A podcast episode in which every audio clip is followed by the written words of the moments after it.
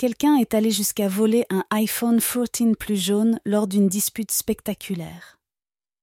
Lorsque le gérant a essayé de bloquer le volume, il s'est retrouvé le câble de sécurité de l'iPhone dans la bouche.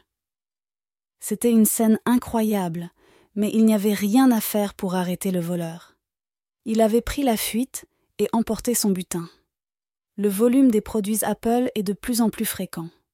La tentation de posséder un iPhone 14 plus jaune est très forte, mais ce n'est pas une raison pour commettre un acte illégal.